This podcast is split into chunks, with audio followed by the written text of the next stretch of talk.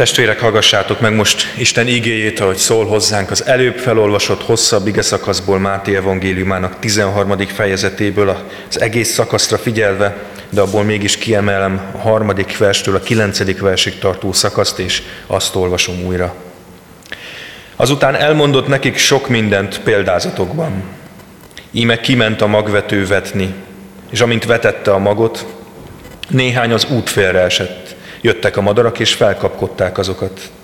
Más magok köves helyre estek, ahol kevés volt a föld, és azonnal kihajtottak, mert nem voltak mélyen a földben. De amikor a nap felkelt, megperzselődtek, és mivel nem volt gyökerük, kiszáradtak.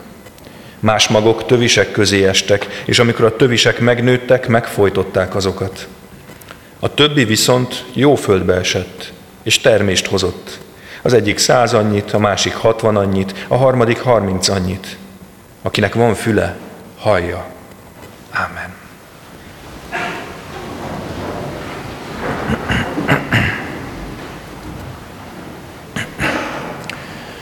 Kedves testvérek, kedves gyülekezet! A következő hetekben Máté evangéliumának tizenharmadik fejezetét fogjuk olvasni, és az ott olvasható, megismerhető, egyébként többek által jól ismert és sokszor hallott, olvasott példázatokat fogjuk egy kicsit közelebbről megvizsgálni. A kérdés minden egyes alkalommal valahogy így hangzik: milyen az Isten országa, vagy a mennyek országa, ahogy Máté gyakran írja. Sokszor sokat, sokféle dolgot képzelünk és gondolunk el, amikor ezt a szót halljuk, hogy Isten országa. De amiről itt szó van, szó lesz a következő hetekben, az sokkal kevésbé valami elhatárolt, tőlünk nagyon távoli, akár földrajzilag is leképezhető ország. A mennyország, amit elképzelünk, hogy nagy-nagy kapuja van, amely mögött Szent Péter kukucskál ki a kukucskáló lyukon, és nézi, hogy ki az, aki bekopogtat. Nem, az Isten országa az sokkal inkább Isten jelenvaló munkája, ereje. A régi magyar szó, ahogy, ahogy ezt a görög szót visszaadták, Isten úrsága sokkal jobban leírja, miről van itt szó. Isten országa az az állapot, az a pillanat, az a kapcsolat, az a helyzet, amikor Isten igazán jelenvaló, amikor működik, amikor az erejét értjük, látjuk, tapasztaljuk az életünkben és a világban. Nos, hát valahogy Valahogy erről fogunk gondolkodni, hogyan is működik Isten ebben a világban. Jézus példázatai ehhez adnak kulcsot, és ma pedig elsősorban arról lesz szó a magvető példázatán keresztül, hogy Isten igéje, Isten szava és üzenete hogyan jut el a mi szívünkig, és hogyan formálja azt át jó esetben. De hogy megfordítsam kicsit negatívabban, hogy miért is nem értik meg az emberek oly sokszor Isten üzenetét.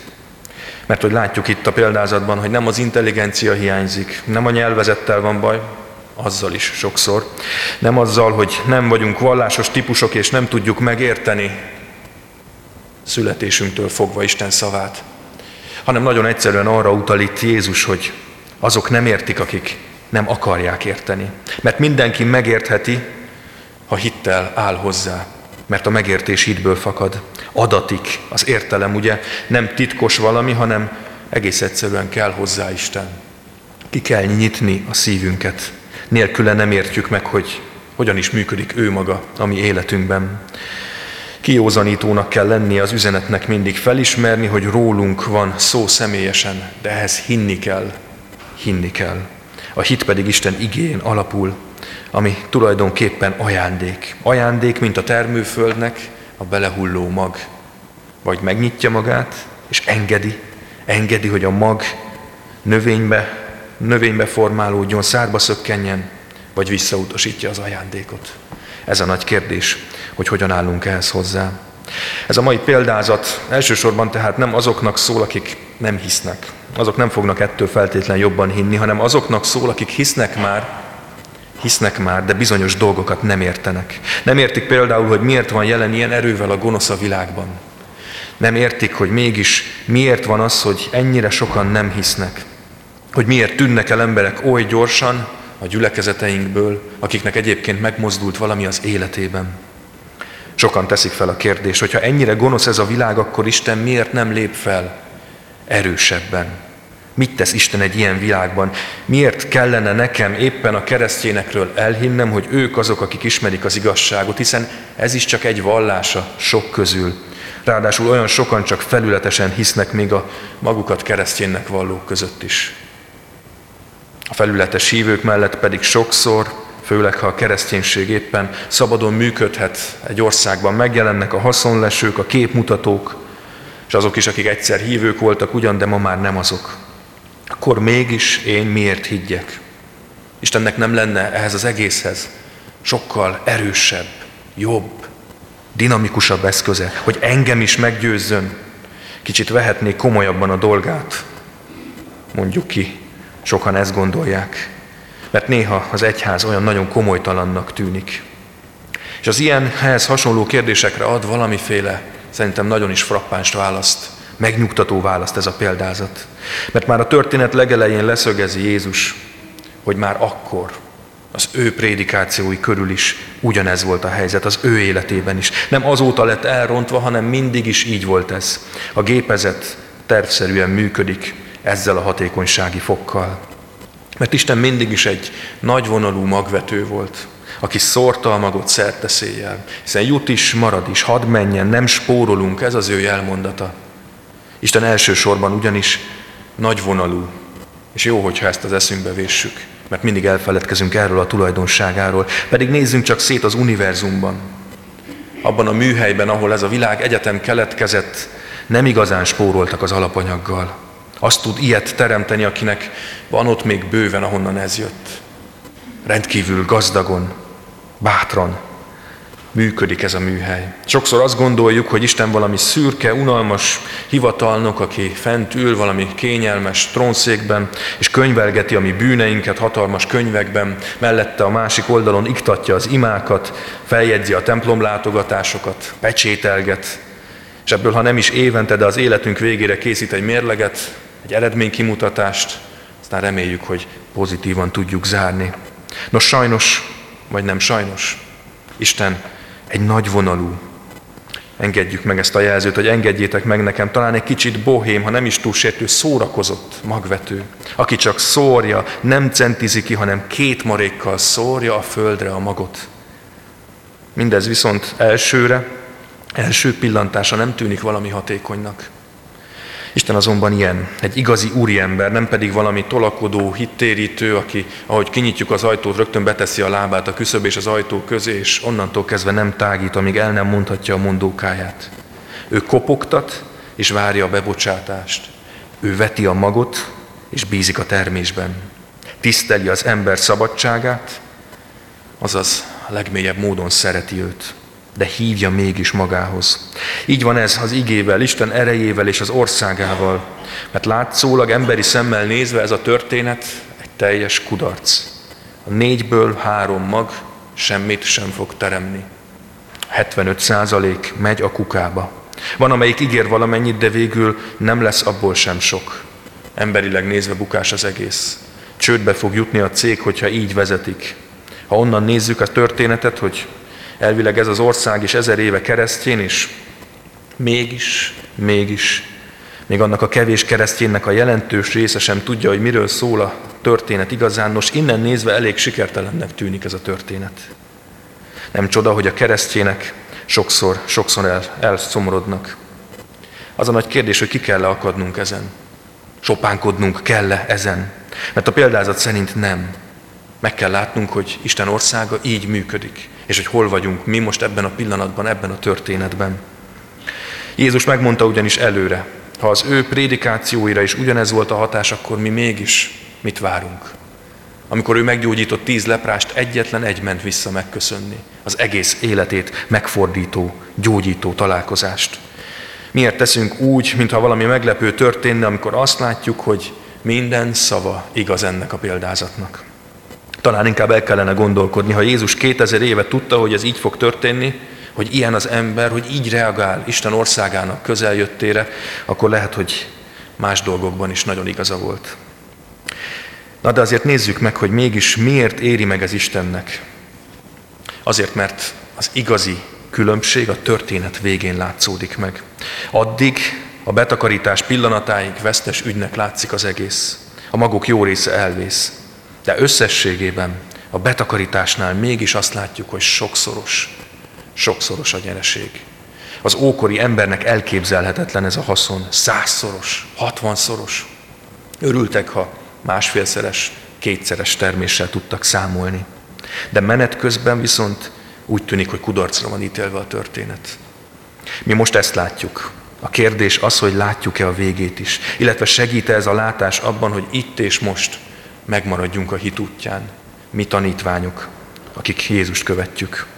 Lássuk hát röviden ezt a négyféle utat, hogy hova kerülnek a maguk. Ugye az első, az útfélre esett mag, erről talán hosszabban beszélni nem is feltétlenül kell. Megkeményedett szívű emberek, akikből nagyon sok van, akikről lepereg minden. Nem csak, hogy nem fogadják be a magot, az intést, a figyelmeztetést, a tanítványt, hanem mintha vissza is pattanna róluk. És aztán röptében kapják be a madarak. Nem is értik, hogy mit jelent ez az egész történet. Olyan borzalmas látni ezeket az életeket, a teljes bezárkózást ebbe a múlandó világba, és látni, hogy terméketlen az életük. Nekünk ez sokszor fájni tudnak, fájni tud ez a reakció. Ha azt érezzük, hogy közelálló, hozzánk közelálló emberek így reagálnak mindenfajta szeretetteljes figyelmeztetésre.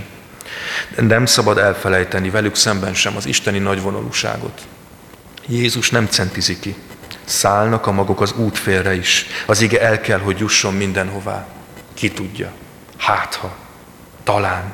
Reméljük. Valami csak lesz. És aztán ott van a következő csoport, aki örömmel fogadja, akinek jól indul a történet, de nem tud meggyökerezni. Pedig a hitnek meg kell gyökeresednie. Az életünk alapjáig le kell hatolnia, mert ha jön a kísértés, a szenvedés, már pedig jönni fog a kísértés, jönni fog a szenvedés, akkor eltűnik, amelyik nem gyökeresedett meg. A minimális külső erő bőven elég arra, hogy sokan, ahogy Jézus mondja, rögtön elhagyják az utat. Kártyavárként omlik össze gyakran egy egész élet. Sok korábban meghozott, hitben meghozott döntés eltűnik a legkisebb kísértés hatására. Mi lehet ez? Oly sok minden. Egy kényelmesebb élet, biztonság, egy kis pénz, egy nő vagy férfi, de akár lehet a korszellem kihívása, ami azzal kecsegtet, hogy elfogadottabb emberek, modernebb emberek leszünk, mint sem keresztényként. A legkisebb fájdalom, a lemondás esetén megijed az ilyen ember, és elhagyja az utat. Ezért látjuk azt, hogy olyan sokan gyorsan elfogadják az örömhírt, az evangéliumot, de ugyanolyan gyorsan dobják el, amikor először lemondásra, engedelmességre hívja ez őket. Én magam is többször tapasztalom emberek, akik sírnak egy-egy prédikáció alatt, mire kilépnek a templomajtón, megtörölve a könnyüket, mennek tovább ugyanúgy, és ami a legszomorúbb, ugyanabba az irányba. Mert változni nem akarnak, nem akarják engedni, hogy lehatoljon az életük mélyéig az, ami a felszínen olyan erősen megszólította őket. Pedig Jézus szerint nem lehet hinni Istenben anélkül, hogy az engedelmesség, a szenvedés, a kereszthordozás szóba ne kerülne. Ezt látni kell. Nekünk, tanítványoknak meg kell érteni, hogy lemondás nélkül nem lehetünk keresztjének. Előbb-utóbb eljön ez a pillanat. És az benne a félelmetes, testvérek, hogy legtöbbször úgy jön el ez a pillanat, hogy lehet rá nemet is mondani. Ez az igazi kísértés. Ki lehet kerülni, ki lehet belőle szállni, meg lehet tagadni, dönthetünk. És itt van igazán nagy felelősségünk. Hogyha megtagadod, ha nem engedelmeskedsz, akkor vége lesz a próbatételnek. Ez benne az igazi kísértés. Pedig testvérek, Krisztusnak nem statisztikai keresztjénekre van szüksége. Nem arra, hogy amikor a népszámlálás alkalmával a biztos ott ül velünk szemben, vagy az internet kellemes névtelenségében beklikkeljük a helyes választ, de egyébként klikkeljük be. Nem erre van szüksége, hanem arra, hogy vállaljuk, Vállaljuk fel az ezzel járó következményeket. Mert amíg a keresztjének még a fogpiszkáló méretű kereszt, keresztek alatt is nyögnek, elhajítják azokat, addig nincs miről beszélni. Arra hív minket Jézus, hogy gyökeresedjetek meg, engedjétek, hogy mélyre hatoljon. A változás az életetek legmélyebb rétegeit is forgassa fel. Akkor lesz igazán értelme a dolognak, akkor értitek meg, hogy mit is jelent igazán keresztjénnek lenni, és csak akkor fog gyümölcsöt teremni ez a történet. És aztán ott van a harmadik csoport, a gaz és a gyom, a tövisek közé esett mag. Itt olyanokat látunk, akik szintén sokat elfogadnak a kereszténységből, de hagyják, hogy az életükben egyéb, értéktelen vagy káros dolgok is fontos szerepet töltsenek be. Együtt van jelen a jó és a rossz, a hasznos és a haszontalan az életükben, és ez szemmel látható.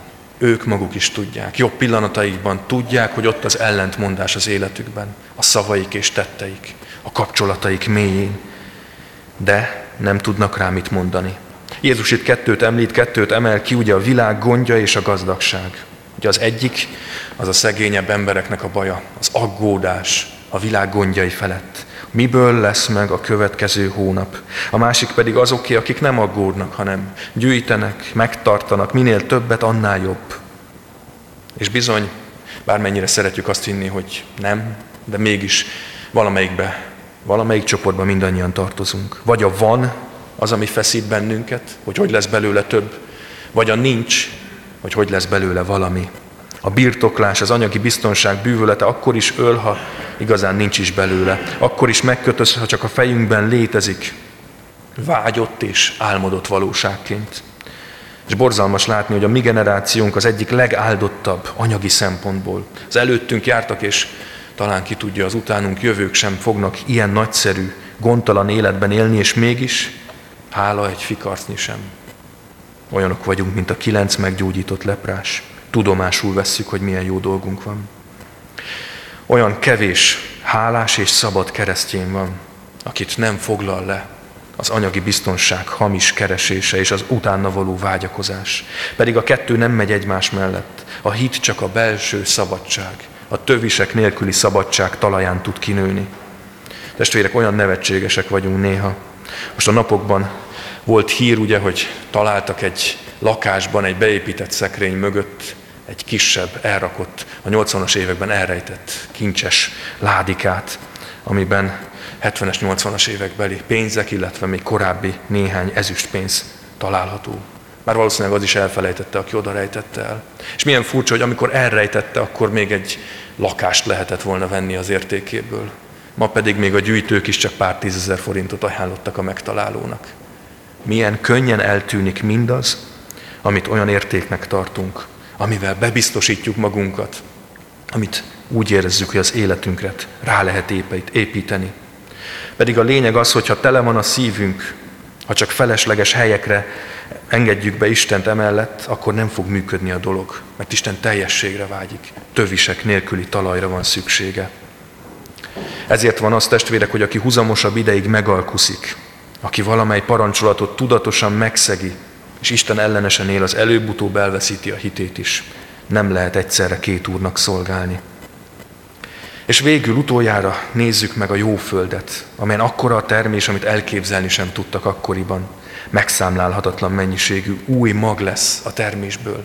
És ez igazán, ez igazán Isten terve. Mert hogy a termés az maga is mag. És az a mag, ez megy tovább, és újabb, újabb növények szökkennek szárba. És a pusztalétnél sokkal több ez itt. Egy olyan élet eredménye ez, amely igazán termővé és gyümölcsözévé fordul. Ő csak szórja a magot, hullik ránk, záporozik. A kérdés az ma is, hogy megnyitjuk-e a szívünket, hogy vállaljuk-e ezzel a lemondást, a szenvedést, a próbatételt, hogy leszámolunk-e végre az életünkben lévő ellentmondásokkal, a dédelgetett vagy be sem vallott bűnökkel, vagy, vagy visszautasítjuk. Ezért mondja azt, testvérek, a nagy kérdés, hogy engedjük-e, hogy ő megteremje az életünkben mindazt, ami számára, és nekünk is gyümölcs lesz.